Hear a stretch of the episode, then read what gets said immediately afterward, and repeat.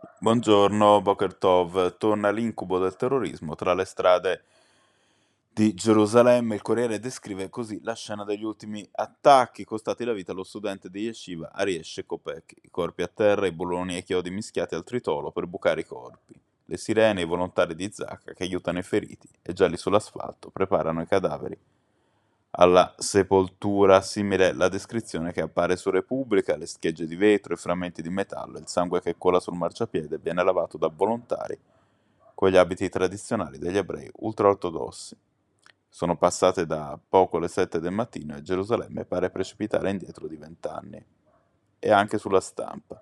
Zaini riempiti con chiodi, viti e biglie per causare più vittime possibili, ordigni attivati da remoto, con telefoni cellulari, una dinamica a cui non si assisteva da tempo, dalla seconda intifada, nei primi anni 2000.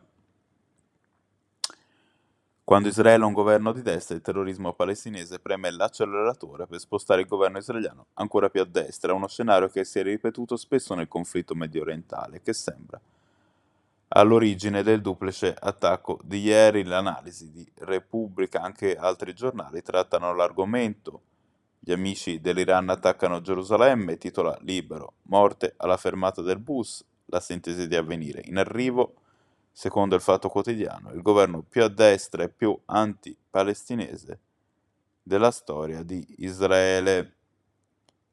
La Presidente del Consiglio Giorgia Meloni ha incontrato il Presidente del World Jewish Congress, Ronald Lauder. Tra gli impegni presi, riferisce il foglio, un viaggio in Israele appena si sarà formato un governo, ad accompagnare Lauder, cui si attribuisce cui si attribuisce per errore un'identità israeliana, c'erano tra gli altri la presidente Ucciai Noemi Disegni e quella della comunità di Roma, Ruth Dureghello. Palazzo Chigi in una nota parla di piena sintonia sulla necessità di un forte e più incisivo impegno comune per combattere in ogni sua forma l'antisemitismo.